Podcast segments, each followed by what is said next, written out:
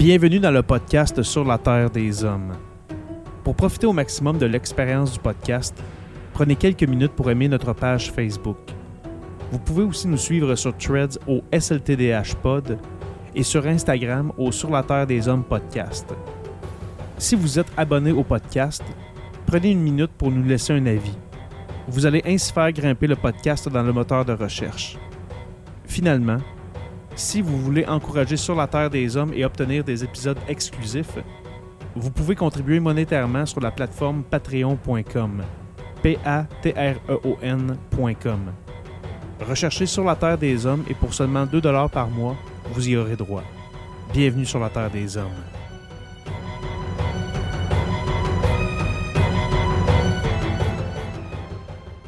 Cet épisode de Sur la Terre des Hommes est présenté par Construction Rivard.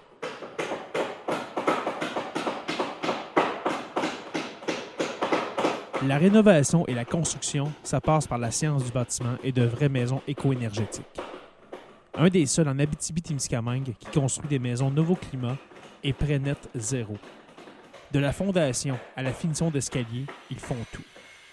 Construction avec un S, rivard point com ou contactez-les au huit un neuf, deux sept neuf, six un huit un.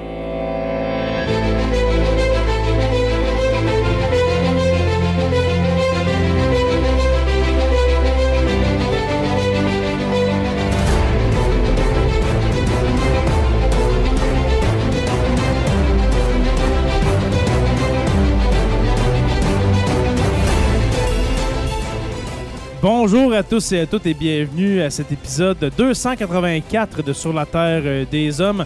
Mon cher Jonathan Saint-Prof, comment vas-tu? Tu es de... Ton micro est fermé, Joe.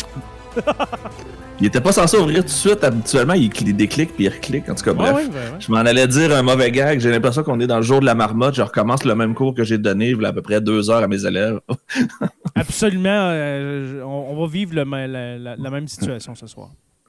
Fait que ça va on bien. On va tout rendu à la même place. Hein. Oui, c'est ça. Fait que ça va, à part de ça? Oui, oui, oui, ça va, ça va. On a un beau petit programme pour ce soir. Je suis bien content d'avoir mm. de la belle visite en plus. Fait que... Absolument. Et puis, euh, professeur Roussel, prof Roussel, comment allez-vous? Ça va très bien, merci. Moi aussi, je suis, comme, euh, comme Joe, je suis content d'être ici ce soir. Le sujet m'intéresse particulièrement. Là. Euh, peut-être... Pas tant sur les bases historiques que savoir de quoi on se souvient aujourd'hui de, de ça. Ça veut dire parce que ça mémoire. Parle de guerre. Euh, voyons donc, commence pas à partir de rumeurs à mon sujet. C'est ça. Ah, de rumeurs. Non, c'est un sujet passionnant ce soir, messieurs, qu'on va parler Tristement avec... passionnant, par exemple. Ben triste, euh, oui, ça dépend pour qui, n'est-ce pas? Mais on va en parler, on va demander euh, au prof d'histoire. Comment vas-tu, mon cher Marc-André? Ça va très bien, merci. Merci de l'invitation. Ben, ça fait plaisir. Écoute, ça fait des, mm. des semaines, des mois que je veux te revoir sur le show. Mais euh, comme on parlait avant d'entrer en onde, euh, euh, on a tellement de sujets semaine après semaine qu'on repousse, on repousse, on repousse. Puis là, on est rendu à la fin. Je pense qu'on est rendu à la fin, hein, si on parle de la conquête ce soir, messieurs. Pas mal la fin de la Nouvelle-France. Oui, tu sais, mm. pe- peut-être une fois, de temps en... une fois de temps en temps, peut-être parler d'un personnage de la Nouvelle-France, mais... Euh...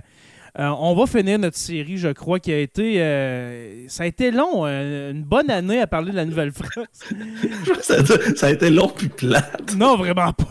non, non, non, non. Non, mais... non, non, au contraire. C'est juste mm. la façon qu'il l'avait amené, j'avais l'impression que ça allait être plus négatif que ça. Ouais, ça a été douloureux à, à faire, cette série-là, mais non, non, sans blague, euh, ça a été vraiment le fun. Euh, on parle de quasiment sept, huit, dans, dans ce coin-là, huit épisodes sur euh, la Nouvelle-France.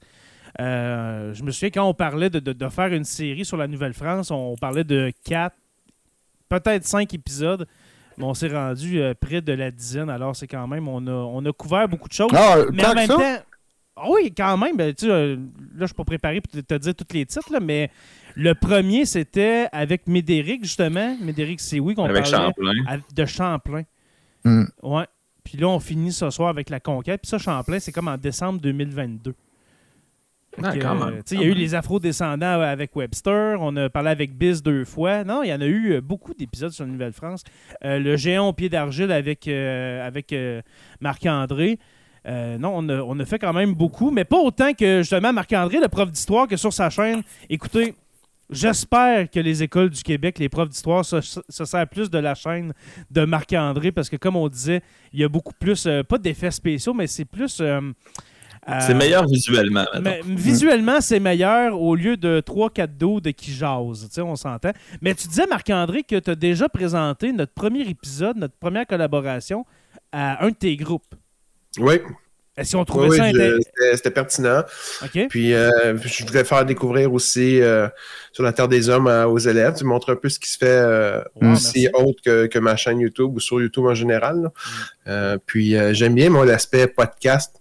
Euh, je trouve ouais. que pour les élèves, c'est intéressant, que ce soit dans le transport scolaire pour retourner à la maison ou euh, que ce soit parce qu'ils suivent les parents faire des commissions ou autre, puis euh, ils attendent. Donc, c'est, je trouve que c'est souvent plus facile peut-être pour eux de, de, de, de suivre euh, de l'histoire sous forme de podcast que devoir s'installer devant un écran dans les meilleures conditions possibles pour pouvoir suivre ce qui est dit. Là. Mm-hmm. Effectivement, ça fait changement des youtubeurs français qui écoutent toute la gang. Là. C'est assez incroyable à quel point euh, c'est très, très made in France ce que nos élèves écoutent. Donc, si on peut avoir deux, trois mm. épisodes qui parlent pas de wesh puis la flemme, je pense qu'on va avoir ça de gagné. Non, mais c'est le fun quand même que, tu sais, moi, de mon côté, j'encourage mes élèves à écouter le prof d'histoire, puis toi, de ton bord, euh, sans qu'on se parle, mais t'encourages à écouter Sur la Terre des Hommes. C'est vraiment gentil. C'est vraiment gentil. Même si... Ben, c'est un produit de qualité que vous faites, hein. Mm. Fait que euh, c'est, c'est vraiment, là, je trouve qu'il n'y en a pas assez, moi. Vous devriez en faire plus. Mm. Ben, combien, là? trois cents? Ouais, c'est ça, on est quasiment... deux cent quatre-vingt-quatre, je pense, celle-là. Ouais, deux cent quatre-vingt-quatre mm. ce soir. Fait que, euh, oui, on... Tu, depuis, tu parles-tu euh, de Napoléon dans tes cours? Moi, ça? Oui. Euh, oui, je vais parler euh, troisième secondaire, là, quand on va parler euh, du blocus continental et autres. Là. Oui, oui, je l'aborde. Okay. Good. Mm. Là, quand je dis ça, euh, je suis de manière très intéressée, c'est juste parce qu'on a fait trois épisodes sur Napoléon jusqu'à date, deux, ouais. trois. Mm. Ça serait pertinent, oui. Ouais. Mais Napoléon, euh, question comme ça, avant qu'on rentre dans le sujet de, de la conquête directement, est-ce que tu es allé voir le film, toi, Marc-André? Moi, oui, je suis allé en première. Ah! J'avais tellement hâte de le voir. Ouais, ouais, c'est mon personnage historique préféré, Napoléon. OK, puis... Je pense euh... que je vais avoir trente à quarante livres sur lui derrière moi à la bibliothèque. Wow. Oh, oh, quand ouais. même. Oh, ah ouais, j'ai plus de livres sur Napoléon que de livres sur euh, l'histoire du Québec-Canada. Ben écoute, je te lance l'invitation. Bientôt, on va... On... Excusez. Ouais. Bientôt, on va faire un épisode sur euh, la campagne de Russie, si ça te tente. Là. Ça serait... OK. Euh, ça serait mmh, ouais, cool. Ça serait vraiment pas mal, ça. Parce qu'on a fait, euh, quoi, Trafalgar, Osterlin...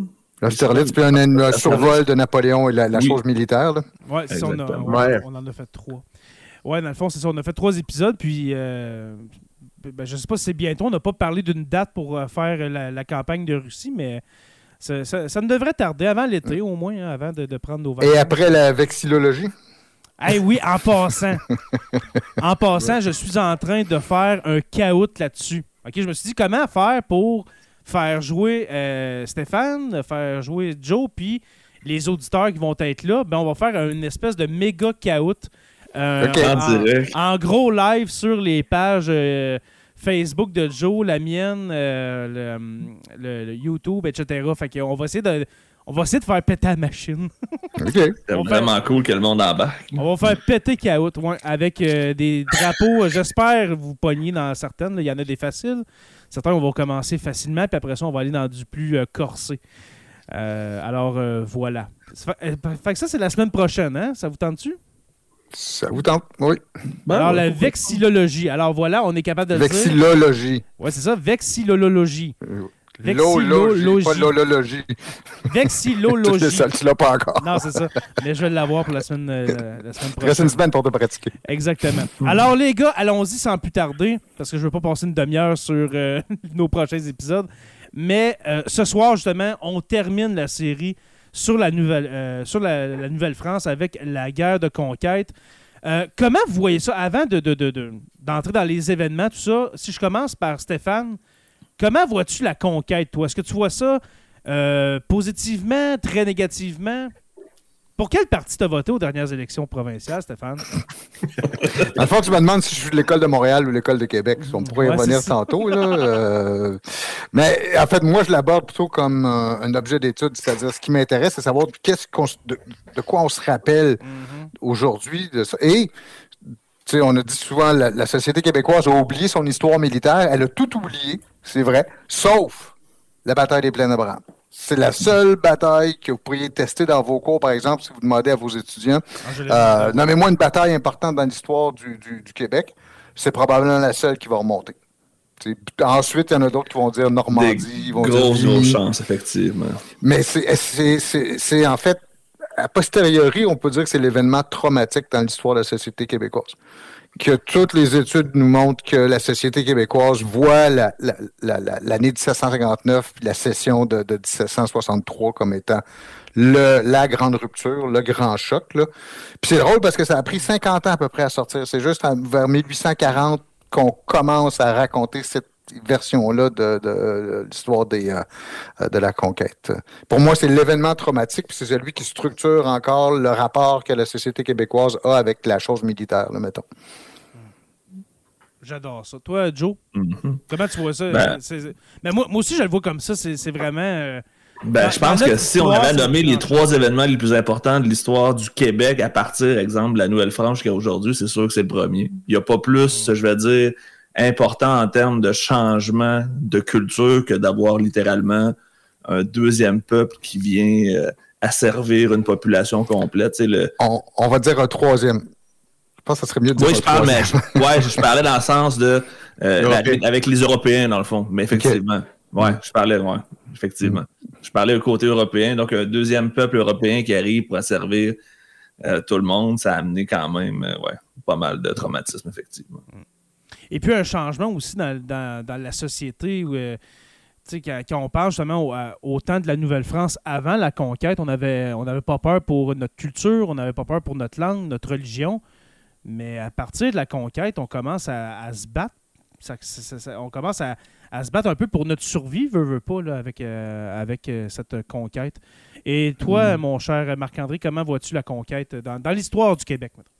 Son niveau d'impact? Bah, c'est le moment de fracture. C'est vraiment la, mmh. la, la séparation euh, entre le régime français puis euh, ce qui va devenir, comme euh, Joe l'a, l'a précisé, l'a précisé là, la, la, la, la puissance anglaise qui vient écraser, là, dominer les, les francophones du territoire, là, mm. et euh, pendant plusieurs siècles. Puis euh, effectivement, ça crée des traumatismes. Mm. On pourrait même dire et, encore aujourd'hui. Ouais, c'est ça que j'allais dire. Parce que si, mais il y a une autre chose aussi, en fait, dans les, les aspects qu'on voit moins, c'est que c'est une rupture aussi, c'est un choc majeur parce que toute l'élite de la société, ou presque, va quitter. Les officiers militaires, euh, les, les seigneurs, euh, tu sais, il va rester que mmh. ceux qui ne peuvent pas retourner, ou en tout cas qui, sont, qui ont leur terre déjà, ou tout ça. Ou mais ceux qui sont nés en Nouvelle-France et qui se considèrent plus habitants de la Nouvelle-France mmh. que Français. Mais effectivement, les Français d'origine vont presque tout partout. Mais imaginez-vous une société qui, du jour au lendemain, perd toute son élite, là, tous les, les, les, les, les, ceux qui constituent la, la, la, les dirigeants de la société. C'est, on, ils partent tous très rapidement, donc tu as une société qui se retrouve en même temps orpheline de, de, de, de, de sa propre élite. Là. Mais c'est là où l'Église va prendre toute la place aussi. Ça va devenir la seule, justement, élite qui va être capable de venir un exact, peu ouais. prendre ce rôle-là pour le meilleur et pour le pire. Mm. Un peu, euh, l'Église, ben là c'est sûr qu'on parle, l'Église c'est surtout après la conquête, ça va être un peu l'espèce de, de courroie de transmission entre Le, le, entre le gouvernement britannique et puis la population canadienne-française. Aujourd'hui, on appellerait euh, ça des collabos, mais c'est... Ben, c'est quasiment, oui, c'est ça. C'est des, ben, des collabos pour euh, faire... Pour garder que... leur pouvoir et leur influence, ils ont été prêts à collaborer avec, euh, avec l'envahisseur. Exactement. Mais je serais pas aussi direct que ça, mais en tout cas, je... Tantôt, tantôt, tantôt, on va revenir là, quand on parlera des conséquences. Mm. Oui, parce que ben, pour, ben, pour juste en rajouter sur ce que Joe dit, c'est un peu ça, tu sais, pour euh, être sûr de, de pouvoir nommer un nouvel évêque, puis après ça, de, de perpétuer la religion catholique. Il n'y avait pas le choix de collaborer, c'était ça, ou bien votre Église meurt, le petit catholique. Là. Moi, je pense qu'il faut être plus nuancé que ça. Là. L'Église euh, a quand même protégé beaucoup les francophones, dont la langue elle-même. Mm-hmm. Ah, euh, les sûr. institutions, euh, c'est elle qui a pris soin de la population au complet. Là. Fait que je puis collabo, je sais pas à quel point les, les, sans l'Église, la population francophone aurait été aussi docile envers leur envahisseur. Hein. Euh, c'est l'Église qui, euh, qui, qui a permis euh, aux Anglais de calmer un peu la population jusqu'aux mm-hmm. patriotes finalement qui, qui se sont renversés parce qu'on est en un mode de révolution planétaire à l'époque. Là. Mais euh, ouais, l'Église est venue aussi sauver les, la relation entre ah, les Français et les Anglais. Puis, euh, sinon, il y aurait d'autres guerres. Peut-être que ça aurait été plus catastrophique que ce que les Français ont, ont vécu au final. Mm. Ouais, ouais, ouais. Je, je suis d'accord en l'étant pas. Parce que je continue à dire que s'il n'y avait pas eu l'Église catholique, justement, peut-être que ça aurait été différent. Probablement pour le pire, mais j'ai l'impression que les gens ont été beaucoup plus dociles, justement, à cause de l'Église catholique. Mais il y a, vraiment, ma... il y a vraiment deux visions qui, pas qui s'affrontent, mais les deux, vous avez raison, ça le pire. Ouais. Ben, je, puis je suis pas en désaccord avec ce que Marc-André dit, c'est exactement. Tout à fait ça, mais ouais. C'est de voir dans quelle langue que tu le prends. Est-ce que l'Église a sauvé la langue française et la culture francophone, où l'Église a facilité, euh, dans le fond, je veux dire, l'anéantissement de la culture française francophone pour une élite britannique qui va venir prendre toute la place par la suite. Alors que pour moi, l'Église, il y a deux Églises. Il y a l'Église de dix-sept cent soixante-trois jusqu'à mille huit cent trente-sept trente-huit, puis il y a l'Église d'après. C'est-à-dire, elle n'est pas la même. C'est pas la même institution. Elle est beaucoup plus puissante après mille huit cent trente-sept qu'après la... la, la ben, moi, je pense qu'on a trouvé le prochain épisode. On s'en va faire les Patriotes la prochaine fois. Ouais, c'est ça! Mais, ouais, avant, je pense... mais avant de parler des Patriotes et de l'ultramontanisme, messieurs, on va... On va...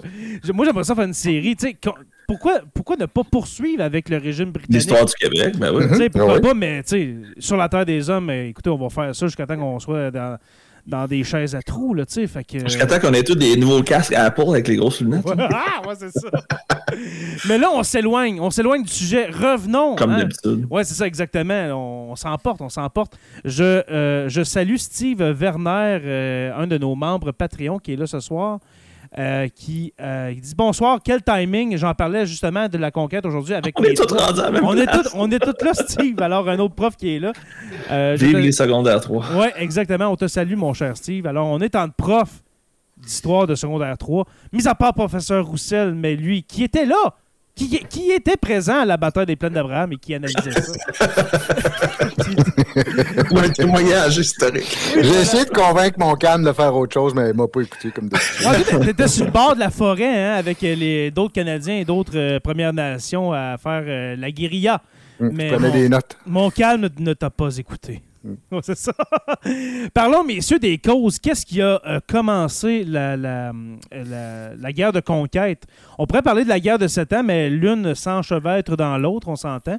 On mais... pourrait même reculer avec un peu les guerres intercoloniales, tu sais, les trois guerres qui nous amènent à ce, cet état-là. Tu sais, je pense que s'il n'y a ouais. pas le traité d'Utrecht, le résultat aurait peut-être été différent aussi. Tu sais, avec Utrecht, on perd quand même plus que le tiers du territoire de la Nouvelle-France. Mm-hmm. La Nouvelle-France se fait encercler par la baie d'Hudson, par Terre-Neuve et euh, la Nouvelle-Écosse. Donc, on se ramasse dans un univers où, peu importe la, la façon que le combat aurait été mené, on était beaucoup plus désavantagés que si la bataille avait eu lieu avant euh, le traité d'Utrecht. Moi aussi, je pense que c'est la principale cause de la guerre de la conquête, selon moi, c'est euh, le traité euh, d'Utrecht. Parce que c'est ce traité-là, finalement, qui, qui va perdurer dans le temps, qui va créer les tensions dans la vallée de l'Ohio. Parce que mm-hmm, mm-hmm. dans le traité, Terre-Neuve est cédée, la France cède Terre-Neuve et Plaisance, la, la, la ville française, aux Anglais, aux Britanniques. L'Acadie va être cédée. Euh, qui va créer la Nouvelle-Écosse. Euh, on a mentionné Terre-de-Rupert aussi, officiellement, parce qu'il y a eu plusieurs batailles dans le coin, notamment avec euh, Pierre-Lemoyne d'Iberville, hein, on se souvient. Mm-hmm. Puis, finalement, l'Ohio, qui est très mal défini par le traité, euh, où se terminent les Appalaches, où est-ce que le territoire français s'arrête. Puis, c'est cette, cette, cette non-précision, cette ambiguïté dans le traité qui fait en sorte qu'il va y avoir une tension qui va escalader assez rapidement. Ben, ben, c'est... C'est, c'est vraiment proche des treize colonies le, qui veulent s'expandre vers l'ouest. On est directement dans, dans le vif du sujet. Ben, c'est exactement une des causes, justement. T'sais, on pourrait parler aussi, tu en as parlé, euh, Marc-André, mais de l'Acadie, qui, avec le traité d'Utrecht, passe aux mains des, des Britanniques, qui va, qui va mener, euh, qui va mener euh, quarante ans plus tard, quarante-deux ans plus tard, à la très triste déportation des Acadiens. Mais mmh. si on parle justement de la vallée de l'Ohio, dans cette région aussi, pour ceux qui sont en vidéo, euh, c'est ce qui mène justement à la, à la bataille, à la, euh, excusez-moi, mais à la bataille de, de, de dans le fond de, de la bataille de l'Ohio, c'est ça, de la vallée de l'Ohio. Sans nécessité. Hein. Ben exactement, c'est, ça va mettre le feu aux poudres et puis ça va déclencher, si on veut, la guerre de la conquête, une des des des, des, des seules guerres que c'est les, ça, ça partit dans les colonies et c'était pas la, la les, les métropoles qui, euh, qui euh, ordonnaient de démarrer cette conquête-là. Ça, vraiment, ça, ça s'est passé ici, mmh. avec un jeune général anglais des treize colonies, euh, un colonial du nom de George Washington. Je ne sais pas si ça vous dit quelque chose, ceux qui sont à la maison. Mais euh, un jeune, euh, un jeune euh, officier ben, qui est dans l'armée britannique, qui va combattre les Français et qui va perdre. Et qui va perdre ce cher Georges? On Alors... se demande bien comment il va finir sa vie, ce gars-là, mais c'est clair que c'est une vie remplie d'échecs après cet événement-là. Alors, vous voyez le traité d'Utrecht, encore pour ceux qui sont en vidéo, on voit l'encerclement, euh, l'encerclement qui euh, se, se dessine. Il faut dire... T'sais, à l'ouest, ce qu'on voit pas, c'est les rocheuses. Je veux dire, t'es quand même pris au piège pareil. Et puis, contrairement à cette carte-là, si je vous amène en mille sept cents, vous voyez, j'ai pris les pages du livre hein, parce que j'en trouvais pas des assez claires. Alors, euh, je... je Est-ce fais... que tu utilises, par exemple, ma zone C A C? Non, non, c'est vraiment des, des screenshots de, de cartes que je fais avec, euh, avec le livre. Mais, okay, tu sais, okay. vous voyez, en mille sept cents, ça ressemble à ça. Là. Vous voyez qu'encore la, la, la vallée de l'Ohio... Euh, jusqu'au euh, nord de la Floride, c'est contesté. Euh, la terre de Rupert, qui est euh, complètement contestée. Euh, Terre-Neuve, euh, Acadie, qui appartient, euh, qui appartient à la Nouvelle-France. Et puis, on passe de ça, en mille sept cents, à ça. Fait que vous voyez, l'encerclement euh, commence... Euh... Ouais, Joe l'avait précisé euh... aussi là, que les, la Nouvelle-France euh, va se sentir euh, encerclée, c'est pas faux. Le Cap Diamant, le Cap Diamant, le, le Cap Breton, par contre, euh, en Acadie, n'a pas été donné à l'Angleterre, donc les Français vont en profiter pour construire. L'année même, prennent la décision en mille sept cent treize euh, de faire la construction quelques années plus tard de la forteresse de Louisbourg, justement, pour protéger euh, l'entrée euh, et le golfe du Saint-Laurent, mmh. l'entrée du fleuve, parce qu'ils sont effectivement encerclés de partout. Puis, euh, ils doivent avoir un point solide, une forteresse jugée imprenable là, pour contrôler la, la région. Absolument. On Alors sait là... très bien que ça n'a pas fonctionné. Imprenable, mais c'est fait prendre en deux reprises. Ouais, c'est exactement. Puis deux cents, deux cents quelques années plus tard, ils vont construire la ligne Maginot. C'est les mêmes qui vont construire la ligne Maginot. il, y a, il y a plusieurs de mes élèves, ben, j'ai, j'ai deux groupes, là, j'ai deux élèves dans les, qui ont passé à la même chose que quand, quand je donnais ce cours-là, justement sur Louisbourg, que je disais justement, ça, ça gardait l'entrée du golfe Saint-Laurent pour empêcher les Anglais de, de, pété, de pénétrer à l'intérieur justement du, du golfe et ensuite du fleuve. Puis le, le, la même question est revenue deux fois. Ben, ils ont juste à aller plus au large puis revenir, puis jamais, jamais que Louisbourg va les voir.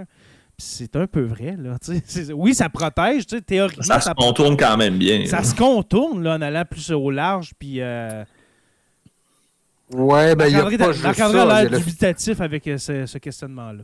C'est que là, tu as une base à partir duquel opérer. C'est sûr. Ouais, c'est, c'est ça. Parce que ça, Louisbourg, parce que... en fait, c'est la flotte de navires qui se trouve à Louisbourg, qui contrôle mm-hmm. la région. C'est pas Louisbourg en tant que tel. Louisbourg va accueillir les milliers de marins qui, c'est ce que ça représente aussi. Habitent ces forteresses flottantes-là. Là. Mais c'est, c'est un entrepôt géant parce que tout le stock de la France arrête à Louisbourg avant de se rendre dans le golfe Saint-Laurent. Donc... Oui, oui, il y a beaucoup de va-et-vient de navires. Là. Il faut s'imaginer l'activité... Euh...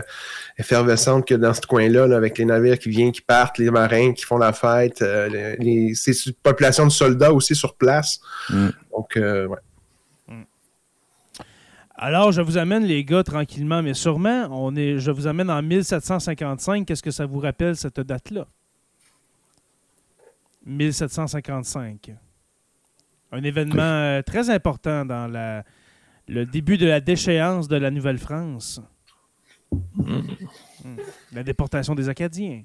Ah, ben oui. Mmh. Alors, la déportation des Acadiens, je vous euh, pose la question.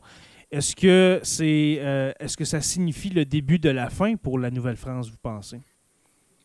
Je pense pas que ça ait vraiment été le début Moi, de la fin, ouais. parce que je pense que le début de la fin était déjà lancé depuis longtemps. Je pense plus que c'est un affront pour terroriser ceux qui restent. Ouais. Un peu une façon de...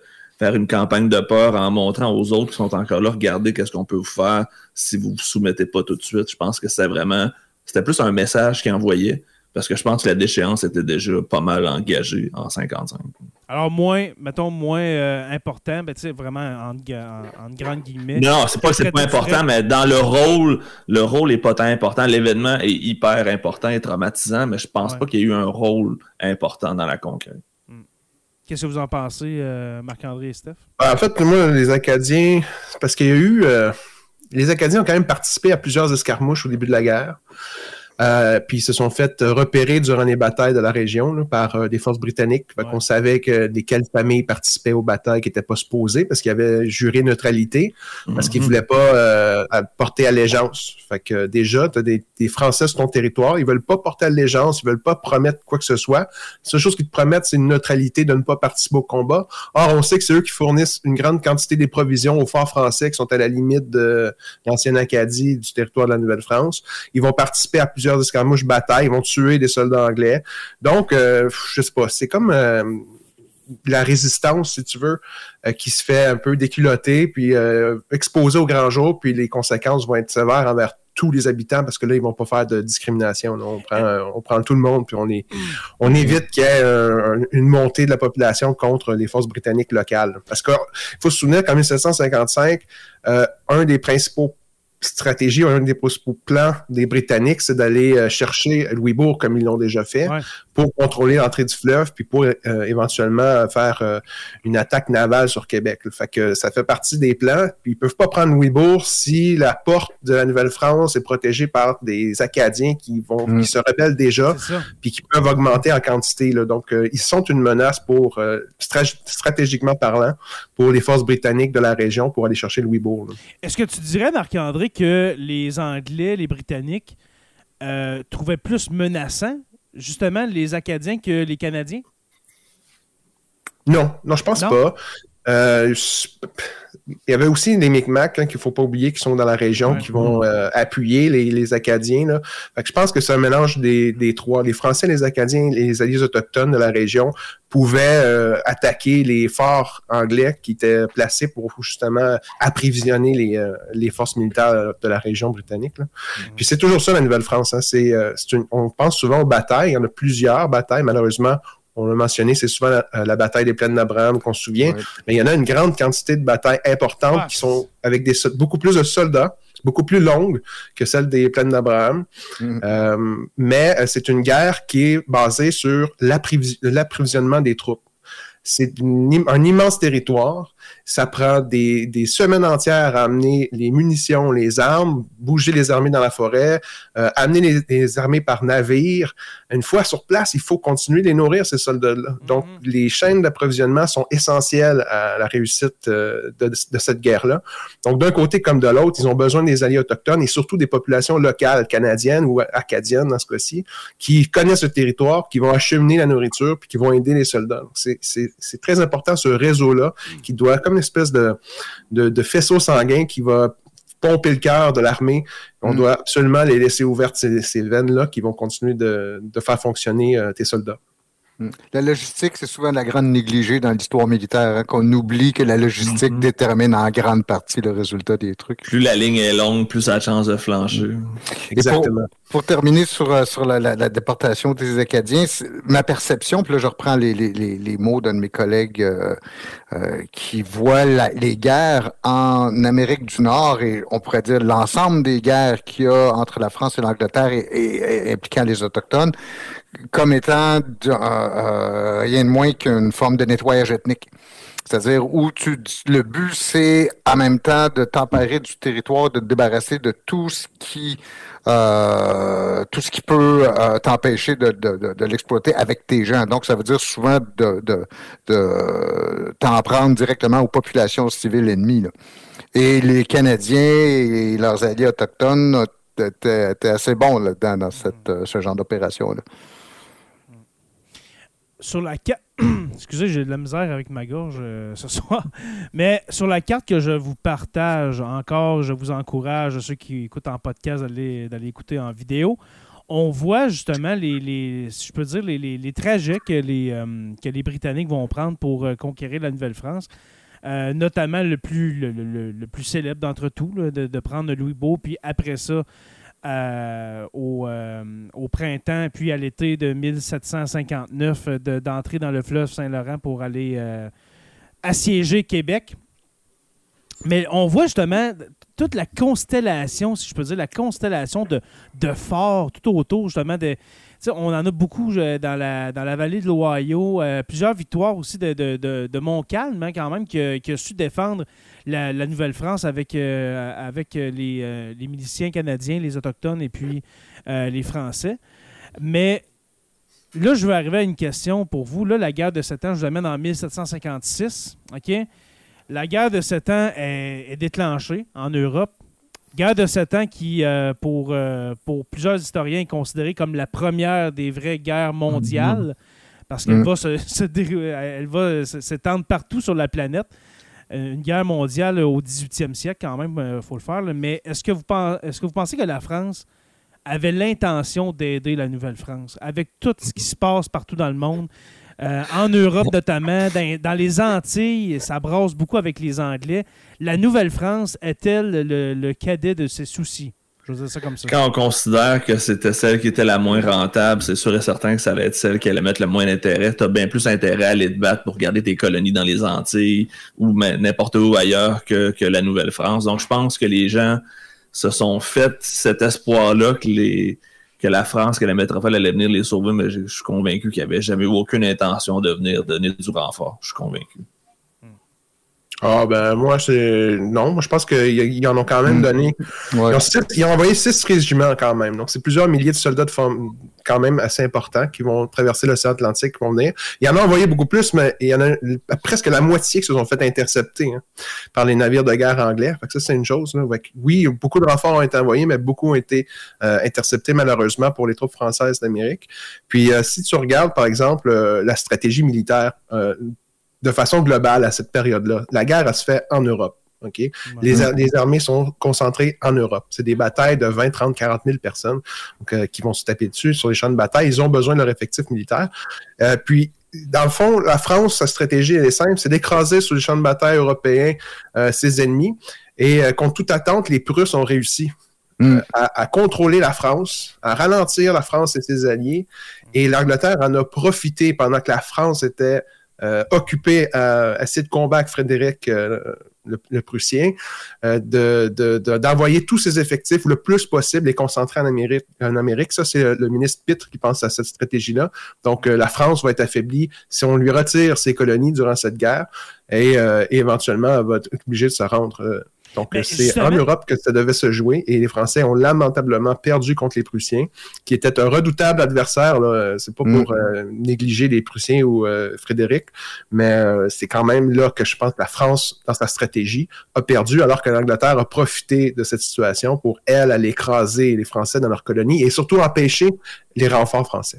Parce qu'il faut le dire, faut le dire justement, Marc-André, tu, tu viens de le dire, le nom de Pitt, de William Pitt, premier ministre euh, britannique à l'époque, que lui a l'idée justement de dire la France, oui, comme Joe a dit, il n'en voit pas beaucoup. Là, on voit sur le tableau que je vous montre, il y a sept, quand même sept mille soldats français qui sont envoyés. C'est quand même une bonne quantité.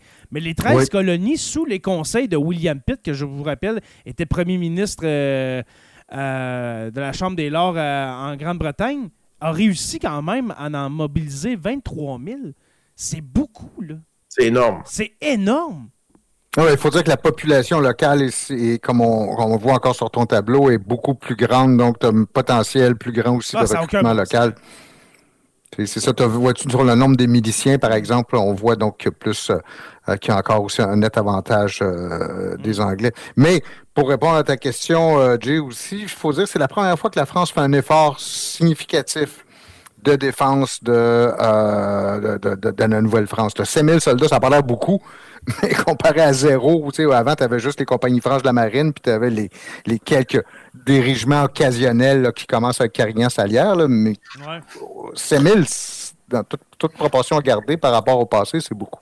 Mais je pense qu'on partait déjà avec deux strikes aussi, là, juste par rapport au budget militaire, par rapport à la grosseur du territoire à défendre. Il n'y avait rien qui avantageait la Nouvelle-France, absolument rien. Pourtant, comment... la France était plus riche que l'Angleterre. La mm. France a une population beaucoup plus nombreuse que la plupart des pays européens. Mais je pense que c'était le plus populeux à l'époque. Oui. Euh, la meilleure économie. Donc, même la plus grosse armée, là, euh, à part les Russes. Là. Mm. Mais euh, ils sont... Militairement parlant, les Français sont supérieurs et au niveau du budget aussi. C'est juste que la stratégie innova- innovatrice de Pitt euh, a surpris les, les Français. Là. Alors, ils ne pensaient pas que c'était possible de, de, de, de tout donner tout envoyer pour détruire les colonies plutôt que de se concentrer sur la véritable guerre qui est la guerre européenne. Mmh. La guerre classique. Mmh. Il y a un commentaire de Steve Werner qui dit « La France est désavantagée en étant sur le continent européen, tandis que les Britanniques, avec leurs îles, étaient plus confiants d'envoyer autant d'effectifs. » Il faut quand même dire ça, les, les, les, les Britanniques, même s'il y avait une, une, un projet euh, entre, euh, entre la France et l'Espagne d'envahir euh, la, la, la Grande-Bretagne, euh, la dernière, la seule fois que ça a été pris, la Grande-Bretagne, c'est par Guillaume le Conquérant. Mmh. Fait que c'est... Un peu par les Vikings aussi. Il y a, il y a quand même, ouais, c'est ça, mais il y a quand même un avantage, c'est vrai ce que Steve dit, il y a un avantage d'être protégé en étant, euh, en étant des îles. Mmh. Mmh. Oui, ben, c'est ça. Mais c'est des, des, d'excellents marins, euh, et puis ils ont profité de leur expertise pour neutraliser euh, ouais, le lien entre la France. Ils ont maximisé toute leur force, dans le fond. Et, ouais. Et puis la guerre se passe sur le continent, se passe pas euh, en Grande-Bretagne. Euh, Guillaume Beaulieu qui vient d'arriver, bonjour à toi, mon cher Guillaume. Euh, ensuite, euh, je vous euh, allons-y avec Louisbourg. Je, je vous le temps avancé, on va, on, on va augmenter un petit peu, mais. La prise de Louisbourg, dix-sept cent cinquante-huit, dans, la, dans l'échelle d'importance de la, de, la, de, de, de la chute de la Nouvelle-France, vous placez ça, vous placez ça où, euh, Stéphane? Je vais, ben, avec... je vais laisser Marc-André d'abord répondre. Okay. Euh... Moi, je dis que tout s'est joué à Louisbourg. Quand Louisbourg est tombé, la, la Nouvelle-France est tombée. Là.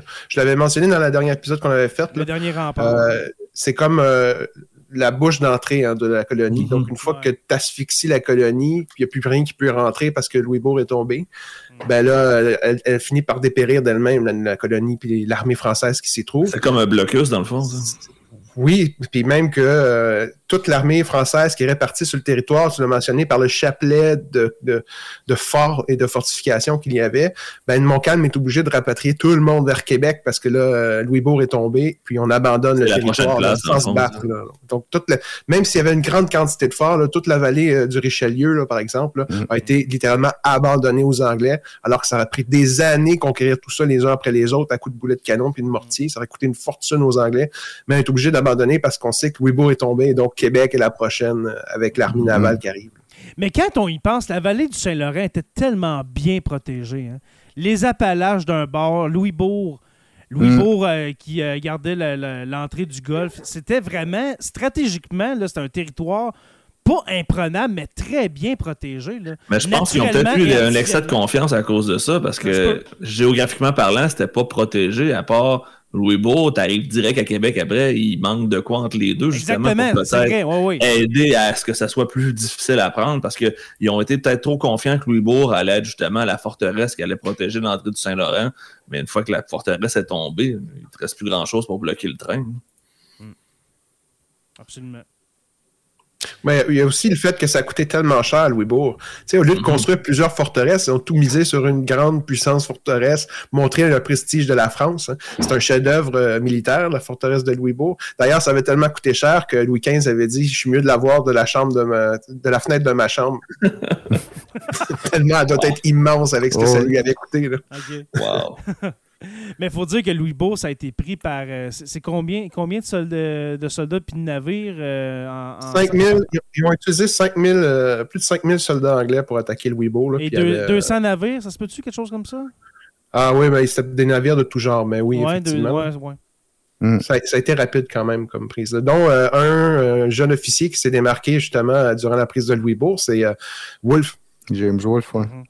C'est là qu'il commence à arriver dans nos manuels d'histoire qu'on le voit euh, galon, la première fois euh, s'illustrer. Et Marc-André, je me trompe-tu ou la, la forteresse est tombée si facilement parce que les défenses étaient essentiellement orientées vers la mer, alors que, donc là, on a, on a affaire à un débarquement terrestre qui peut prendre... Ouais. de revers la forteresse, mmh. c'est ça? Exactement. Okay. Et c'est un véritable, c'était une, une opération amphibie. Ils sont arrivés, dans le fond, par le sud, oui, de, par la mer. Puis, euh, ils ont neutralisé les... Parce qu'il y avait plusieurs bastions de canons. Mmh.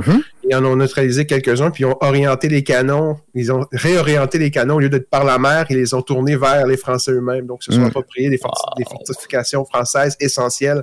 Dans le fond, parce que c'est une espèce de baie en même temps. Là, donc, euh, ces places fortes-là, c'est avec des canons, quand ils ont été prises, ben, ils, ils étaient utilisés contre les navires français qui étaient ancrés aussi sur place. Là, donc, mm-hmm. ils coulaient les navires français avec les canons français. Là. Wow. Mm. Wow.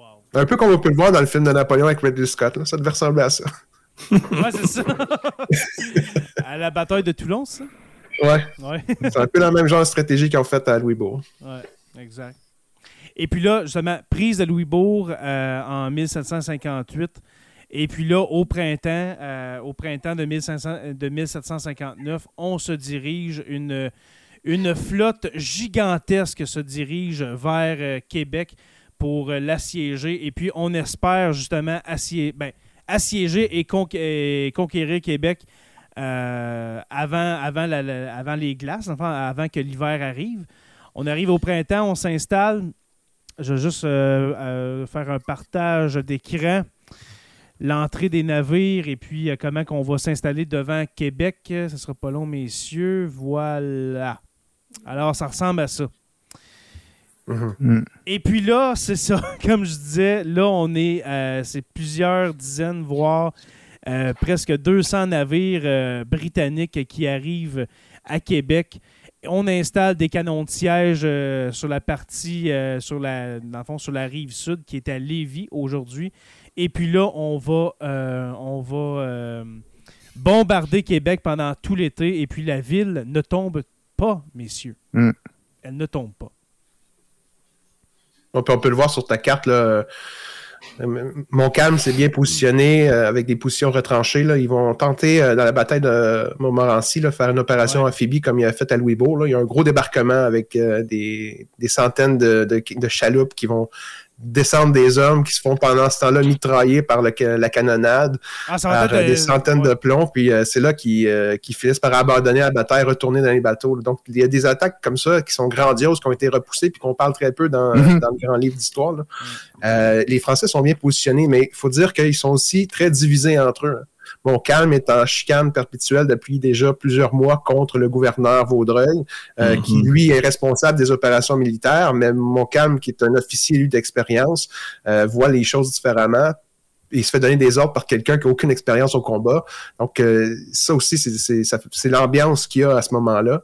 Et euh, les forces sont divisées, on le sent, là. Et dans les livres d'histoire, cette rivalité-là est souvent posée en opposition. D'un côté, le, le Français qui est un noble, qui est chiant, qui, qui, qui, qui est au-dessus de ses affaires, et le vrai Canadien, Vaudreuil, que si on l'avait écouté, qu'on n'avait pas écouté Montcalm, ben là, peut-être qu'on aurait une chance de l'avoir. Il y a cette espèce de, de dualité identitaire, ou la séparation entre le Français et le Canadien qui s'exprime dans cette, cette querelle-là. Dans la manière dont tactiques... je la raconte aujourd'hui, je veux dire. Dans les tactiques aussi, tu sais, si on avait utilisé la guérilla à l'Autochtone, au lieu de faire des batailles en rangée, peut-être que le résultat était différent aussi, tu sais. Ben, justement, les, les, les, les batailles qu'il y a eu avant, justement, les, les, les, les succès britanniques qui se sont enchaînés à partir de, de, de, de mille sept cent cinquante-huit, justement, avec la, la prise de Louisbourg, il y avait beaucoup de, de victoires, de victoires fra- françaises, ben, canadiennes, françaises, euh, et puis euh, autochtones. C'était mm-hmm. principalement la guérilla. Peux-tu nous en parler, justement, euh, pour, pour ceux qui se demandent de quoi qu'on parle en ce moment, euh, euh, Stéphane, c'est quoi, la, la, justement, la petite guerre, la guérilla? Euh, c'est, c'est les tactiques euh, qui vont en fait qu'on, qu'on utilise encore aujourd'hui. Les mouvements révolutionnaires font ça. Mmh. Ou c'est euh, des acteurs locaux. Euh, en l'occurrence, ici, c'est des, des miliciens canadiens, français et des euh, des autochtones des nations qui sont alliés, qui vont attaquer des positions anglaises. Ce ne sont pas des positions militaires, mais généralement, c'est de, le but, c'est de harceler de l'adversaire. Donc, euh, tu attaques les fermes, tu attaques les villages, euh, tu euh, les positions isolées ou les groupes de soldats isolés. Le but, c'est de donner constamment des petits coups d'aiguille sur ton adversaire. Qu'ils ne le tuent pas, qui ne sont pas, je veux dire, c'est au sens où tu ne bats pas ton adversaire comme ça, mais ton adversaire devient déstabilisé parce qu'il ne sait jamais où le prochain coup va venir, où il y a des pressions pour qu'il défende, qu'il essaye de tout défendre et ça a comme, comme impact de le paralyser. C'est comme ça que les, les mouvements de guérilla euh, fonctionnent aujourd'hui. Sauf que le corollaire d'une stratégie de guérilla, c'est que tu n'attaques jamais le gros des forces ennemies parce qu'on est en infériorité. Donc, t'as pas d'affrontement militaire, euh, euh, si tu veux, de grande envergure, et tu t'attaques pas à une grosse armée qui va, par exemple, marcher comme sur Québec. Là. Les techniques de guérilla, dans le cas qui nous occupe, que ce soit euh, de Louisbourg, que ce soit euh, de, de, de Québec, sont pas sont pas pertinentes là, dans ce cas. Dans ce... C'est pour ça que je suis un peu sceptique face à la thèse de, de la petite guerre. Je viens de me faire ramasser, hein? quoi, quoi donc? Ben, tout, euh... tu, viens, tu viens de dire que finalement, ce que j'ai dit, ça n'avait pas d'allure. Oups, désolé, je n'avais pas embarqué ça. Alors, c'est pas grave, ça fait d'allure. C'est juste que je disais que ça aurait peut-être, peut peut-être aidé qu'on a... En fait, moi, je continue à dire que la bataille des plaines, concrètement, vers laquelle on s'en vient, c'est une, une absurdité qu'on ait eu l'idée d'aller faire ça aussi bêtement quand il y aurait eu d'autres façons de combattre... Euh... des Britanniques. Ben justement, comme, comme euh, Stéphane vient de dire, puis c'est un point essentiel, Montcalm est contre la guérilla, est contre cette façon mm-hmm. de, de se battre. Lui, c'est vraiment... Non, il n'est pas, pas contre... Non, euh... non.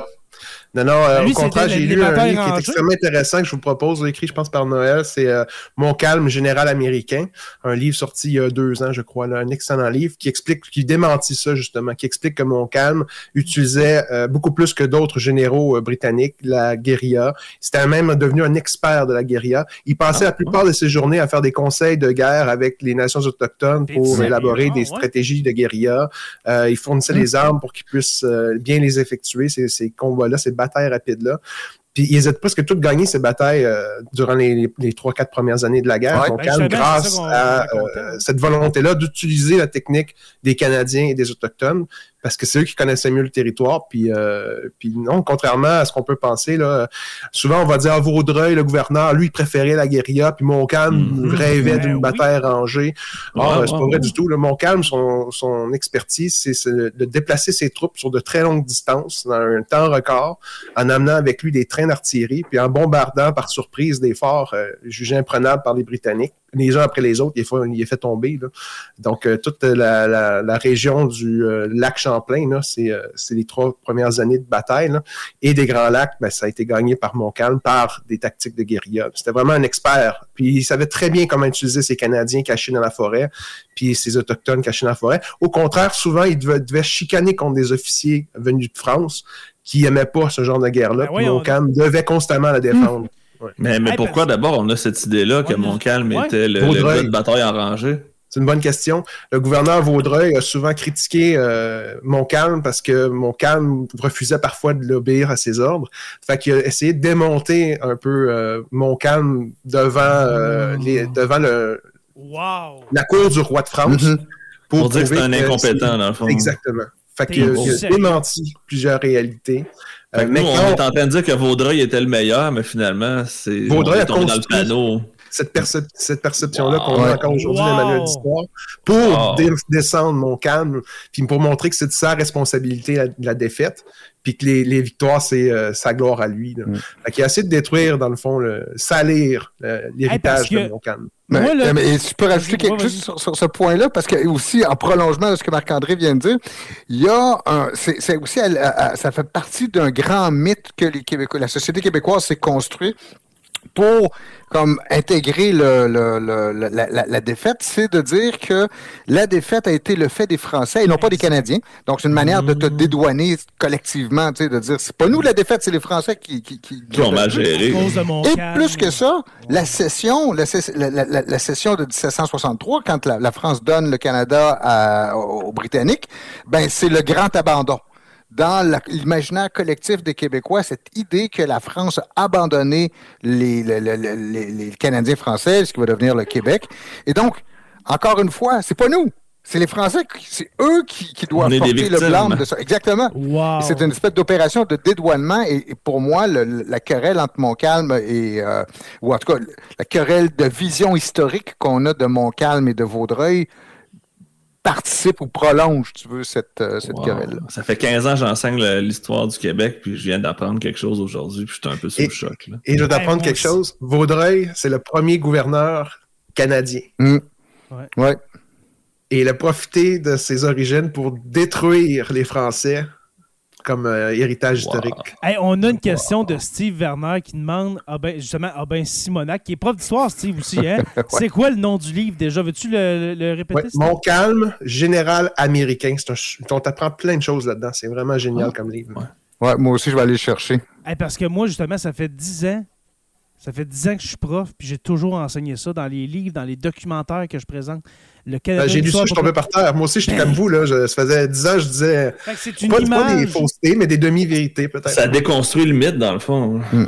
Comme le mythe, justement, de la bataille des Plaines d'Abraham, où est-ce que les, les, les Canadiens et les Français étaient en lendemain de brosse. Ça, mais, mais, mes élèves de secondaire trois qui n'ont jamais eu de... Ben, tu sais, ils en ont eu un peu au primaire, on s'entend, mais c'est pas là qu'ils ont, qu'ils ont entendu ça. Mais eux autres aussi avaient déjà entendu que on n'était pas prêt à la bataille des Plaines d'Abraham à cause qu'on avait viré la veille puis qu'on était en, euh, on était en lendemain, là, en, en, en lendemain de veille, là. Ben, ça justifie la défaite, histoires... ça donne des défaites encore pour être la victime tout Exactement, le temps. Exactement, mais Montcalm, là, je suis sur le cul ce soir. Je sais pas, Joe aussi a l'air de ça, là, mais ouais. vraiment, là, vraiment... C'est... Et, et, pour, pour ajouter encore un petit truc dans, dans tout ça, c'est que Montcalm, je, je pense, euh, voyait une, une forme de complémentarité dans la, la manière de faire les deux guerres. Il, je, je pense qu'il se doutait qu'il, a, qu'il n'aurait pas le choix de livrer une bataille rangée. Et il le fait une première fois en dix-sept cent cinquante-huit. C'est la bataille de Carillon, qui est une victoire française vraiment étonnante, là, où, euh, parce que les, les Britanniques, encore une fois, sont, sont beaucoup plus nombreux. Mais la bataille de Carillon, d'ailleurs, soit dit en passant, le drapeau dont se seraient servis les troupes françaises ce jour-là, une partie des troupes françaises, c'est l'ancêtre du drapeau québécois d'aujourd'hui. Le, le, le, le drapeau de oui, Carillon, oui, c'est, c'est, c'est, la, la, c'est donc la, la, la première version du drapeau euh, québécois d'aujourd'hui. Mais les Français savent qui peuvent gagner des batailles rangées aussi, comme celle de Carillon, dans laquelle, c'est vrai, je suis d'accord avec Marc-André, les Autochtones et les miliciens canadiens vont jouer un rôle aussi dans cette, dans cette victoire-là. C'est pour ça que je vois l'élément de complémentarité entre les deux stratégies, celle de, de la petite guerre et celle de la bataille rangée à l'européenne. Et Carillon, c'était pas un siège? Euh, non, je pense non, c'était une bataille rangée. Ça, les, les Britanniques vont tenter de prendre des positions françaises et vont, les, les, vont être repoussés. OK, je pensais que c'était... Je me mélange peut-être là avec... Euh, c'est, la, c'est pas à l'entrée du, euh, du lac Champlain, Carillon. Attends, tu peux me laisser deux secondes, puis je vais vérifier avant que de m'enfoncer dans mon... Euh, bataille pas... du fort Carillon, oui. C'est ça. Ouais, c'est un siège euh, du fort, puis euh, il y avait une, une grande butte à monter. Les Anglais euh, essayaient de gravir la, la colline pendant que les Français étaient fortifiés au-dessus avec des troncs ouais. d'arbres, puis tiraient les Anglais qui essayaient de monter. Ah ouais? Ouais, c'est ça. euh, ouais, ouais. Mais c'est puis pas... ils ont essayé par euh, une, une façon amphibienne d'attaquer euh, par euh, l'Est, mais euh, ils étaient incapables de contrôler leur barge remplie de soldats. Mm. Fait qu'ils se sont perdus dans, dans le lac au loin, euh, ils ont dérivé. Mm. Pendant qu'ils se soient tirés dessus à coups de canon français. Oh. Mais ça a été assez bref comme affaire, ça aussi. Ça a duré, ça, ça a été une journée. Là. C'est pas un siège de, ouais. sur une longue période. Mm. Ouais.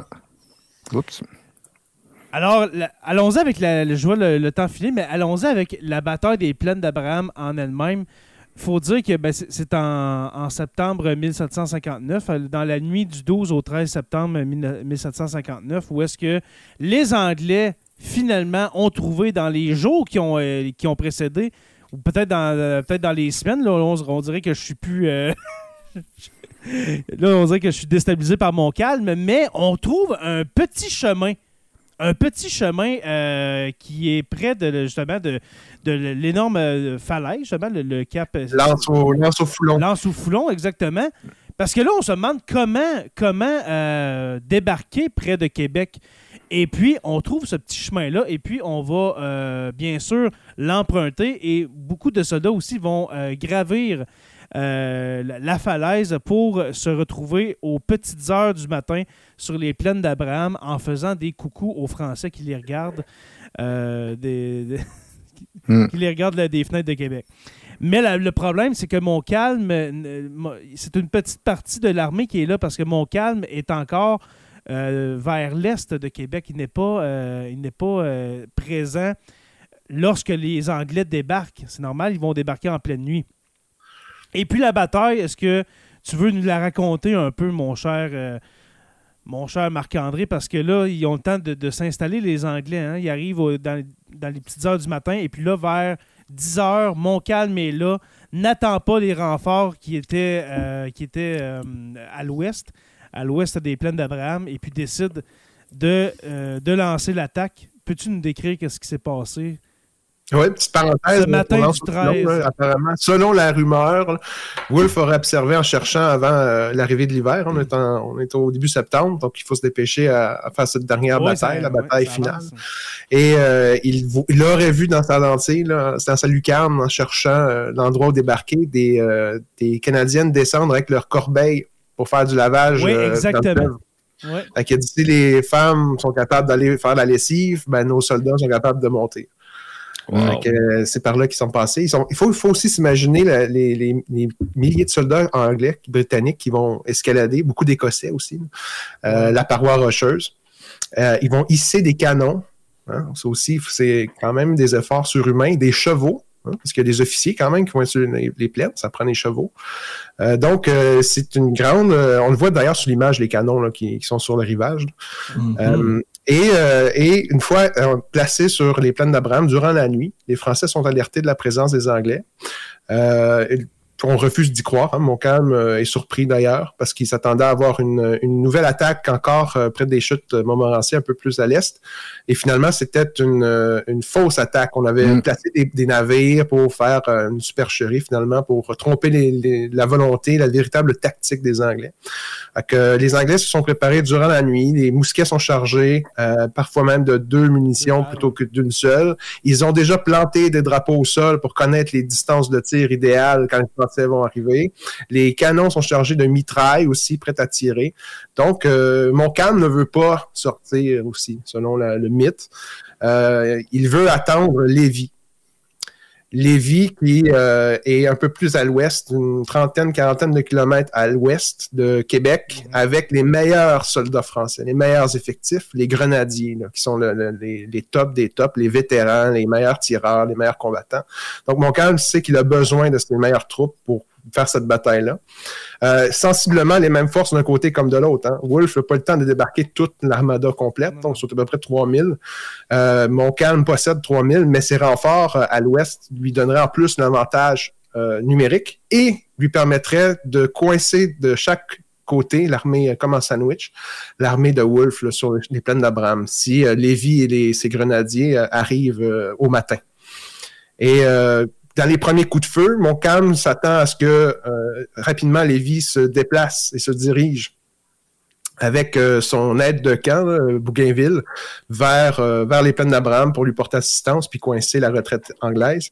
Mais euh, les euh, Bougainville et Lévis prennent énormément de temps. Et là, on parle jusqu'à dix heures le matin. Donc, ça fait plus de deux heures qu'on se regarde dans le blanc des yeux, là. C'est pas une bataille comme on peut le penser, de précipiter en quinze minutes, on se met à courir dans un champ puis on se fait tuer. Non, on attend. Là, ouais. On attend longtemps, jusqu'à presque dix heures le matin. Et c'est là que, les, par l'impatience de ces soldats qui décident d'avancer malgré les ordres, sait qu'il n'a plus le temps de retenir son armée. Là. Son armée veut combattre, est impatiente et avance. Là. Ils sont tellement impatients qu'ils vont tirer à deux reprises avant les distances raisonnables. Donc, les balles ne mmh, sont même pas... On perd deux balles. Tellement qu'ils sont impatients. Alors que les Anglais, eux, ont déjà placé, euh, hein, comme je l'ai dit tantôt, là, les, les bonnes distances au sol. Donc, quand les Français vont arriver à, à distance de tir, ça fait plusieurs... Ça fait depuis la nuit, eux, qu'ils attendent, mais qui sont euh, très disciplinés, contrairement aux Français. Ils sont préparés, oui. Et ils vont euh, charcuter euh, la première ligne française. Là, en quelques minutes seulement, la bataille est terminée. Il faut dire aussi que quatre-vingts pour cent de l'effectif français sont encore euh, opérationnels. Là. C'est pas vrai que c'est un massacre monumental. On, on, la plupart des soldats sont encore euh, en état de combattre. Euh, ils ont suffisamment de munitions, simplement qu'ils sont épuisés. On en a peu parlé là, de l'été de dix-sept cent cinquante-neuf, du bombardement incessant des Anglais. Ils sont ouais. épuisés, démoralisés, ils sont tannés de se battre. Et euh, les officiers ont, ont de la difficulté à se faire obéir d'eux. Là. Ils veulent mettre fin à cette guerre, autant sinon plus que les Anglais. Mmh. Et c'est vrai cette, cette histoire-là selon laquelle euh, les, au moment où les, la, la volée anglaise, la, la, la décharge de fusil euh, anglaise, fait des, des, des quelques, comme tu l'as dit, quelques victimes dans les rangs français, c'est pour faire amineux là, les pertes euh, comme ça, mais que les miliciens canadiens qui auraient été mélangés avec les troupes régulières françaises vont avoir un réflexe typique d'un milicien ou typique de guérilla. Quand tu te fais tirer dessus, qu'est-ce que tu fais? Tu te couches par terre pour répliquer, pour offrir une moins grosse cible. Mais pour les soldats français, de voir subitement plein de monde qui se couche par terre, ça donne l'impression que tu es en train de te faire massacrer. Et donc, c'est, ça va contribuer à mettre un mouvement de panique dans les rangs euh, des, euh, des troupes françaises. Peut-être, mais euh, c'est une tactique utilisée souvent. Alors, on s'imagine toujours les batailles rangées, euh, comme on voit dans les films euh, hollywoodiens. Mm-hmm. Mais en fait, de chaque côté, les flancs sont protégés par généralement ce qu'on appelle des voltigeurs. Les ouais, voltigeurs des légères, ouais. en formation, sont éparpillés, mm-hmm. puis quand ils tirent, ils vont justement se mettre au sol, ramper. Fait qu'ils sont habitués de voir les Canadiens être utilisés comme des voltigeurs. Ils sont plus rapides, euh, physiquement en forme. Ils n'ont pas non plus une nécessité de... de, de de se déplacer en formation militaire et de suivre le rythme des tambours. Là. Mm-hmm. Donc, on, c'est les experts, si on voltigeurs, et ils sont habitués de voir les Canadiens se coucher au sol, se cacher derrière les arbres durant les batailles et ne pas rester fixes et immobiles. Fait que peut-être que ça peut être amplifier l'horreur euh, du premier coup de feu. Euh, mais je pense véritablement c'est les canons là, qui ont charcuté les premières lignes, qui ont euh, épouvanté les, les... Parce que c'est des soldats de métier. Mm-hmm. C'est des soldats, c'est des régiments de la Reine, c'est des régiments, des régiments qui ont vécu des, des, des guerres et des grands combats en Europe, donc ils sont habitués de voir du sang et du monde euh, charcuté sur les champs de bataille. Fait que, je pense qu'ils sont tout simplement... Ils ont constaté que les Anglais étaient trop bien préparés pour eux, puis euh, c'était inutile de continuer la bataille, selon moi. Est-ce qu'il y a un mouvement de panique, Marc-André? Justement, on parle de, d'une bataille qui a duré quelques minutes. Là. On parle même pas d'une demi-heure. Là. Est-ce qu'il y a eu un mouvement de panique chez l'armée franco-canadienne? Puis qu'on est, à, on, on est allé se, se réfugier euh, dans ce qui restait de Québec? Ben, durant les, durant les, les retraites, c'est généralement un mouvement de panique. Là. Parce qu'on sait que quand on a le dos tourné, puis que nos adversaires nous courent mmh. après, puis il y a quelques cavaliers là-dedans, là, avec des sabres. Donc, euh, mmh. effectivement, le, le, celui qui court le moins vite a plus de chances de les, se faire attraper. Les, les Écossais, notamment, hein, les Écossais, les dragons écossais. Oui, il y a des Écossais avec euh, des, euh, des Highlanders, avec des épées aussi, ouais. sans fusil, sur les plaines d'Abraham, qui chargeaient à, à, à, avec mmh. des Claymores. Je ne sais pas si le terme en français, c'est Claymore aussi. Là. Ouais. C'est grandes épées. Ouais, euh, grandes épées là, ouais. À deux mains, là, on, ils se battaient avec ça sur les plaines d'Abraham. Là, donc, euh, et pendant ce temps-là, pendant que les Écossais couraient euh, avec des kills sur les champs de bataille des plaines d'Abraham, il y a des Autochtones euh, cachés derrière les arbres qui vont euh, aussi les prendre pour cible les uns après les autres. Il y en a beaucoup qui vont mourir parce que les Autochtones sont embusqués. C'est eux qui vont faire le plus de, de victimes anglaises, finalement. Les Autochtones et les Canadiens, là, les voltigeurs placés sur euh, le, flanc, euh, le flanc droit. Dans Finalement, des, euh, des Français qui vont tirer sur euh, les troupes anglaises. Hmm. Hmm. J'ignorais ça aussi. Ouais, quand... Montcalm va pouvoir atteindre hein, par plusieurs projectiles. Alors, pas sur le coup, va revenir blessé euh, à Québec. Ça aussi, ça va démoraliser les troupes. C'est le seul qui est capable de continuer euh, de, mora- de donner le moral à ses hommes. En voyant Montcalm en train d'agoniser et mourir, probablement, ben, c'est sûr que là, la volonté euh, française déjà fragile va s'effondrer. Et au même moment, à peu près, là, sur, sur la champ de bataille, Wolfe aussi va se faire atteindre. Là. Il y a plusieurs théories farfelues sur euh, qui, euh, qui a réussi à, à l'atteindre. Mm-hmm. Ben, il va mourir... Euh, glorieusement sur le champ de bataille, on peut le voir ouais, sur l'image que tu présentes ici. Là. Il y a plusieurs faussetés aussi sur ce, ce tableau qui a été peint. Ah ben ah, ouais, ça, c'est, c'est, c'est, c'est incroyable, ce tableau-là. Là. Vraiment. Là. Ouais. C'est de la belle propagande, on va le dire comme ça. Ouais. Mais c'est probablement... Il n'y avait aucun autochtone dans l'entourage ben oui, de Wolfe. Qu'est-ce qu'il fait là? C'est ma première question. Qu'est-ce qu'il fait là, lui? C'est, c'est... Il porte respect à un grand combattant. Ben oui, merci. En plus, on n'en a pas... Hey, parce qu'on aurait pu faire... On pourrait faire un épisode de deux heures, même deux épisodes sur euh, la conquête. Là. On est vraiment allé... On a résumé. Là. Mais Wolfe est en train de perdre le respect de, de, de ses troupes. Là. Avec, justement, Québec qui, pendant deux mois, se fait bombarder et qui ne, et qui ne tombe pas. Euh, la santé fragile aussi de Wolfe, hein, on n'en a pas parlé, mais c'est un général qui a une, fra- une, une santé très fa- fragile.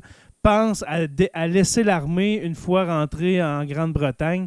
Ça va pas bien pour Wolfe. Et puis, meurt comme ça, euh, avec gloire sur les plaines d'Abraham. Oui, vas-y, mon cher Joe. Il y a aussi deux, euh, deux euh, officiers qui lui poussent dans le derrière, un certain James Murray et un certain Jeffrey Hammers qui sont là et qui attendent pour prendre sa place. Donc, euh, oui, il était temps, je pense, que pour Wolfe, euh, sacre son camp, mm. concrètement. Ouais, parce que là, il a vraiment sacré son camp. Et puis, justement, on a parlé, mais euh, aussi Montcalm, qui ne va pas mourir sur le, le, sur le champ de bataille, mais euh, dans les heures qui vont suivre, euh, même, on parle du lendemain matin, hein, Marc-André, que euh, Montcalm... Euh, oui, euh, au petit matin, si je me souviens, ouais. ouais. la lueur du... C'était, ouais, il va, dans l'agonie, hein, il va souffrir euh, pendant plusieurs heures. Là. Mm. C'est sûr que la propagande, on va dire qu'il a, il a souffert. Mais ça ne doit pas faire du bien, avoir une balle, euh, recevoir une balle puis souffrir pendant justement euh, quasiment quinze heures. Là. Alors, il avait agonisé. Quasiment vingt-quatre heures. Ah, quand, ses ouais. dernières paroles auraient été, je pense, euh, Dieu merci, je ne verrai pas les Anglais dans les murs de Québec. Ouais. Ah ouais. Il serait bien malheureux aujourd'hui de voir les touristes américains. Exact. Oh là là. Ah, on, on tire vers la fin, messieurs, mais euh, que, que peut-on dire? Parce que là, on, oui, on, on pourrait parler... Écoutez, il y a la bataille de Sainte-Foy.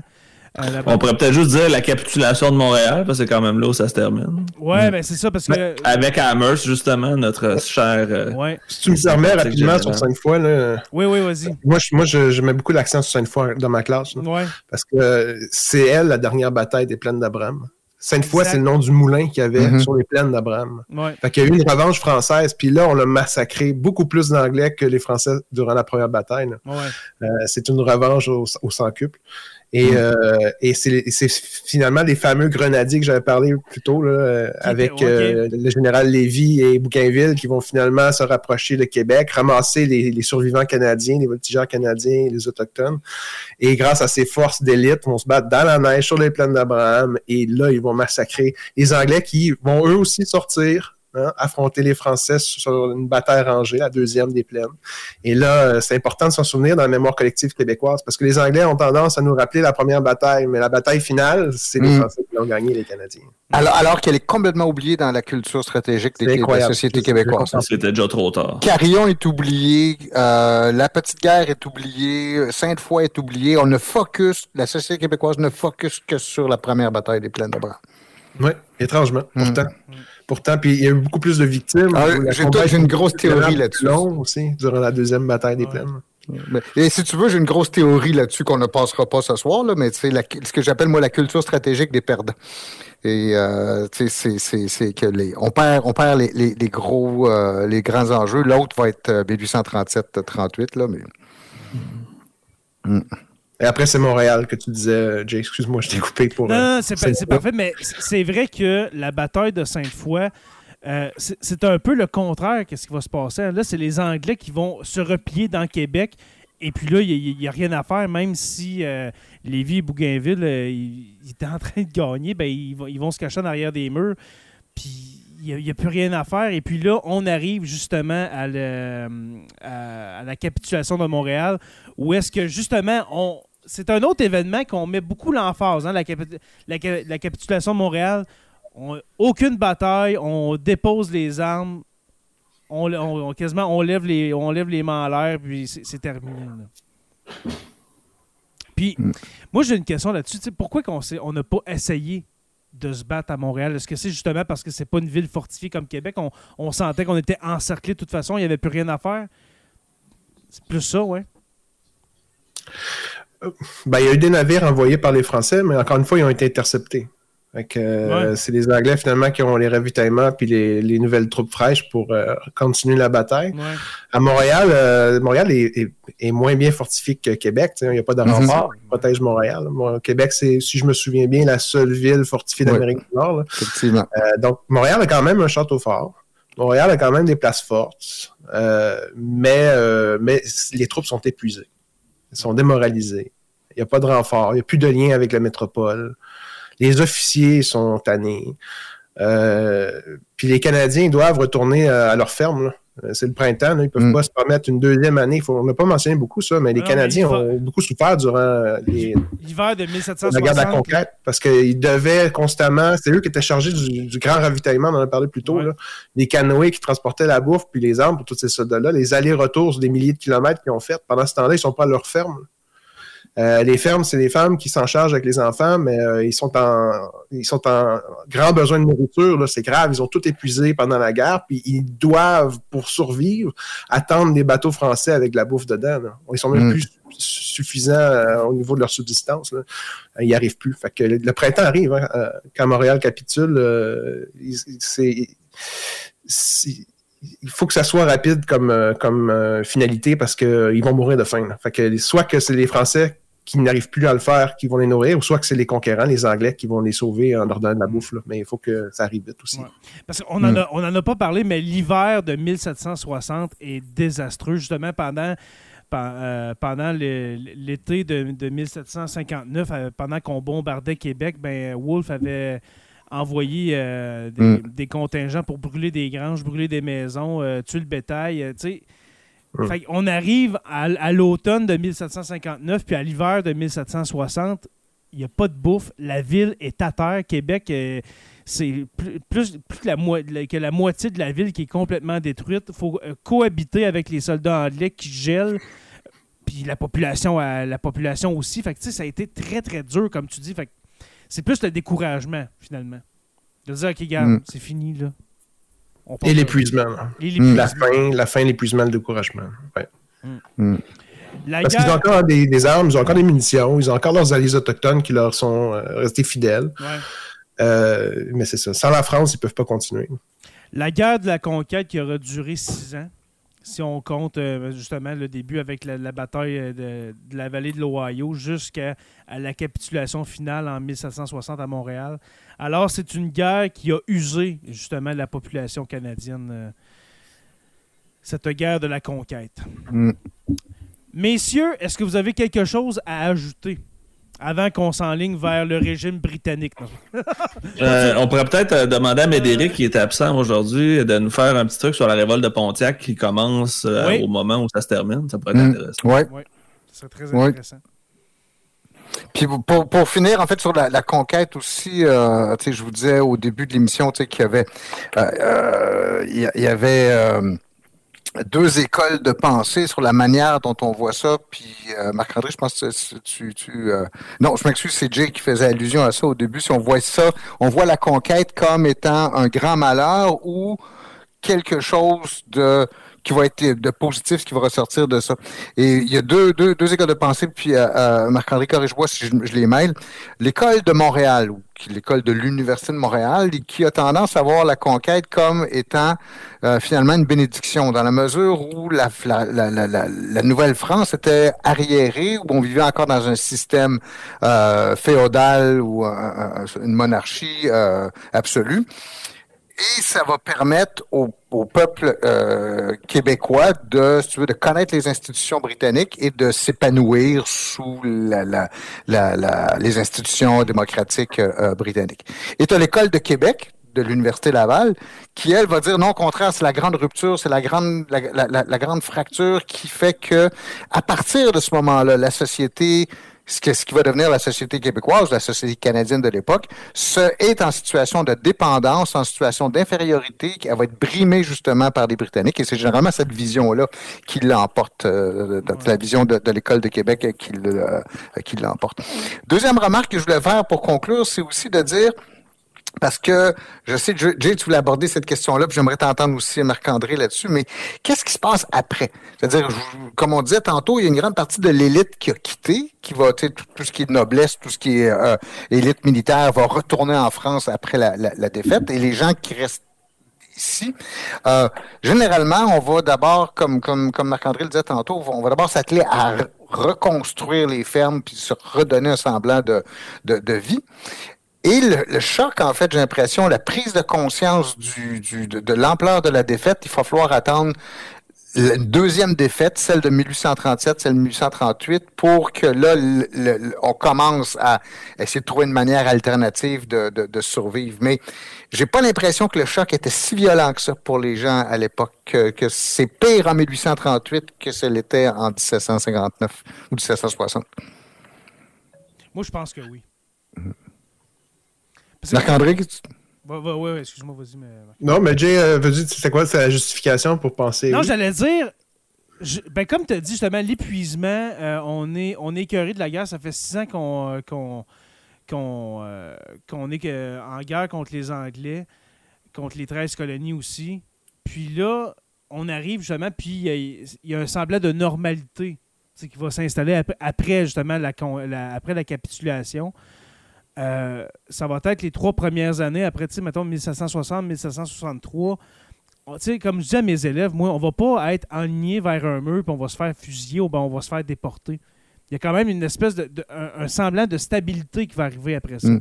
Mais c'est sûr que là, on pourrait parler des années, mais, tu sais, des années mille sept cent soixante, soixante-dix, où est-ce que là, il va y avoir vraiment des politiques d'assimilation, tu sais, vraiment avérées, là, mais la... la, la T'sais, concernant les rébellions, c'est, ça, a, ça a été tough, là, ça a été rough. Là, ça, là.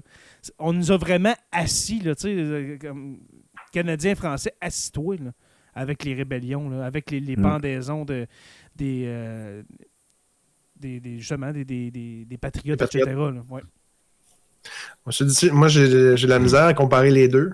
en fait. Là, je pense c'est dur est... à comparer. Oui, c'est, c'est, c'est... Ouais, là, tu, c'est tu dérapes un peu, Jay. Là. Mais dans le sens que je peux comprendre, parce que ta question, c'était le choc, peut-être, que ça créait la guerre, la fin de la guerre de la conquête, mm-hmm. versus peut-être la comparaison avec les Patriotes. Là. C'est sûr que c'est un choc, dans les deux cas, très dur socialement. Euh, mais pour la conquête, je pense pas, comme euh, tu l'as mentionné tantôt, euh, que le, le choc était si important dans la vie quotidienne des Canadiens. Oh. Donc, dans une population encore majoritairement rurale, mm. on est loin de tout. Est-ce que vraiment ils, ils sentent, euh, ils se sentent exclus du pouvoir alors qu'ils ont toute leur vie vécu dans une aristocratie qui mmh. déjà les, euh, les retirait de, de toute considération? Euh, non, je, je pense qu'ils se sont, sont habitués de se faire rejeter, que le pouvoir, c'est l'affaire des autres, c'est pas la leur. La leur, c'est l'Église, la leur, c'est la récolte. Euh, ouais. Puis euh, le choc, ça va être plus quand l'Église catholique va être menacée de disparaître. Les années de la proclamation royale vont être difficiles probablement pour les Canadiens là, qui, qui vont voir de mauvais œil euh, la présence anglaise. Mais je pense qu'à partir de dix-sept cent soixante-quatorze, là, de l'acte de Québec, les Canadiens vont se sentir confortables euh, avec euh, les, les Anglais comme nouveaux maîtres, je pense. Parce qu'ils vont se sentir peut-être plus considérés, euh, respectés. Puis, effectivement, les institutions britanniques, la loi, la Deus Corpus, Euh, qui, comme, qui fait son apparition. Probablement un sentiment de justice aussi, là, ce qu'ils n'ont pas senti souvent dans leur vie, là, avec un système inéquitable qui était celui euh, de l'aristocratie française. Mmh.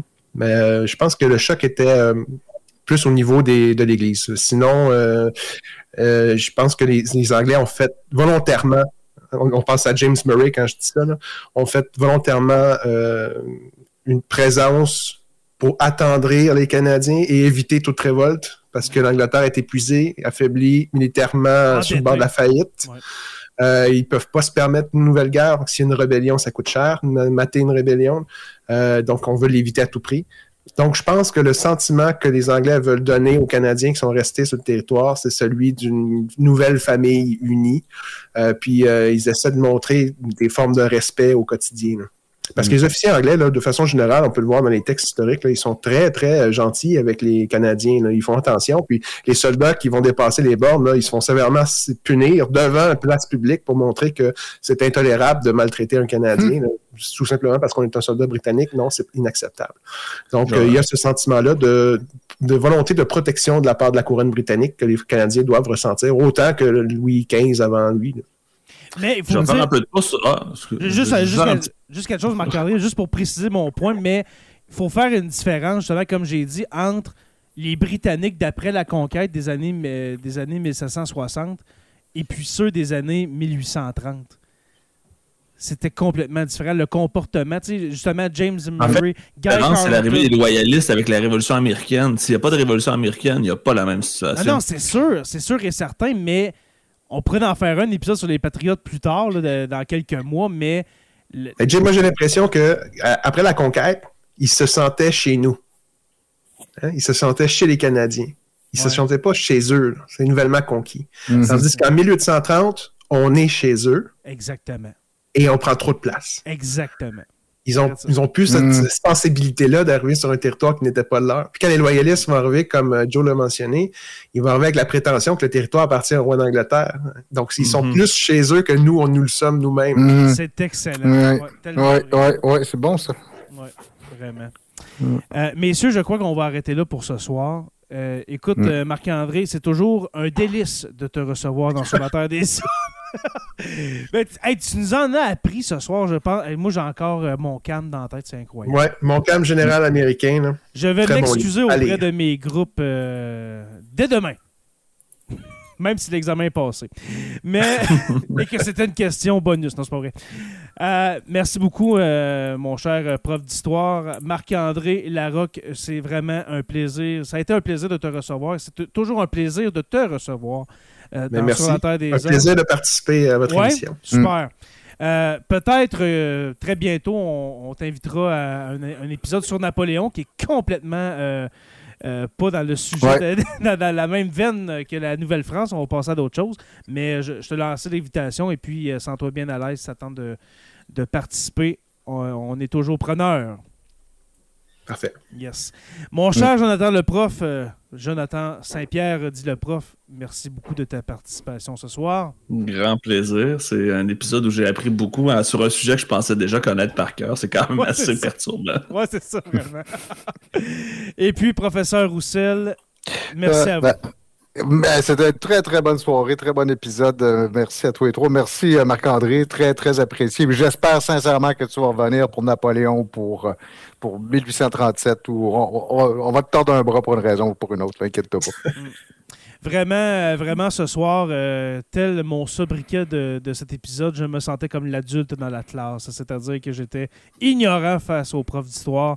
Alors, euh, merci messieurs. Alors, Joe le prof, prof Roussel, prof d'histoire et adulte dans la classe vous disent euh, à très bientôt, n'est-ce pas? Merci aux membres Patreon qui étaient là euh, ce soir. Il y en a qui, qui arrivaient, qui euh, repartaient. Alors, merci à vous. À... N'oubliez pas d'aller vous abonner hein, sur la Terre des Hommes. Oui, on est présent sur YouTube, mais c'est euh, d'abord et avant tout un podcast. Alors, euh, vous pouvez vous abonner euh, facilement sur Apple Podcasts, Spotify, Balado Québec et puis aussi, comme j'ai dit, YouTube. Merci à nos patrons, les curieux, stagiaires, historiens, euh, nos érudits, nos deux orateurs, Construction avec un S, Rivard de Rouen-Noranda et puis le miel Habitémis. Pour les rejoindre, c'est très facile. Euh, vous n'avez qu'à visiter le patreon.com barre oblique SLTDH. Merci à Touski T V, la, alors la chaîne Twitch de Touski T V, de nous euh, passer en rediffusion le dimanche vers les dix-huit heures environ. Euh, avant, avant le jour du Seigneur, je l'oublie tout le temps. C'était... Avant le jour du Seigneur, vers, vers cinq heures, entre cinq heures trente et six heures, mettons. Avant le jour du Seigneur. Et puis Marc-André, ce n'est pas une émission religieuse, c'est vraiment une satire. Seigneur, comme étant quelqu'un qui saigne. C'est une grosse satire. Oui, vraiment, quelqu'un qui saigne. Alors voilà, le jour okay. du Seigneur. Je te voyais, c'est comme, okay, c'est quoi, c'est une, une chaîne évangéliste, c'est quoi cette affaire-là? Alors non, c'est le jour du Seigneur, avec l'excellent Frank Pocket, bien sûr, et puis après ça, il y a le crachoir, et cetera. Sur la Terre des Hommes est une présentation des éditions Derniers Mots. N'oubliez pas qu'à tous les jours, nous écrivons l'histoire et on se revoit la semaine prochaine pour un exercice de... C'est quoi, l'exilologie? C'est quoi? Vex... Vexillologie. C'est ça? Vexillologie. Vexillologie. Voilà. Voilà. Voilà, tu vois, eu, quand alors, tu veux, t'es capable. La vexillologie. Alors, on va faire ça la semaine prochaine, ça va être malade. Alors, à la semaine prochaine, tout le monde. Salut tout le monde. Salut tout le monde. Bye.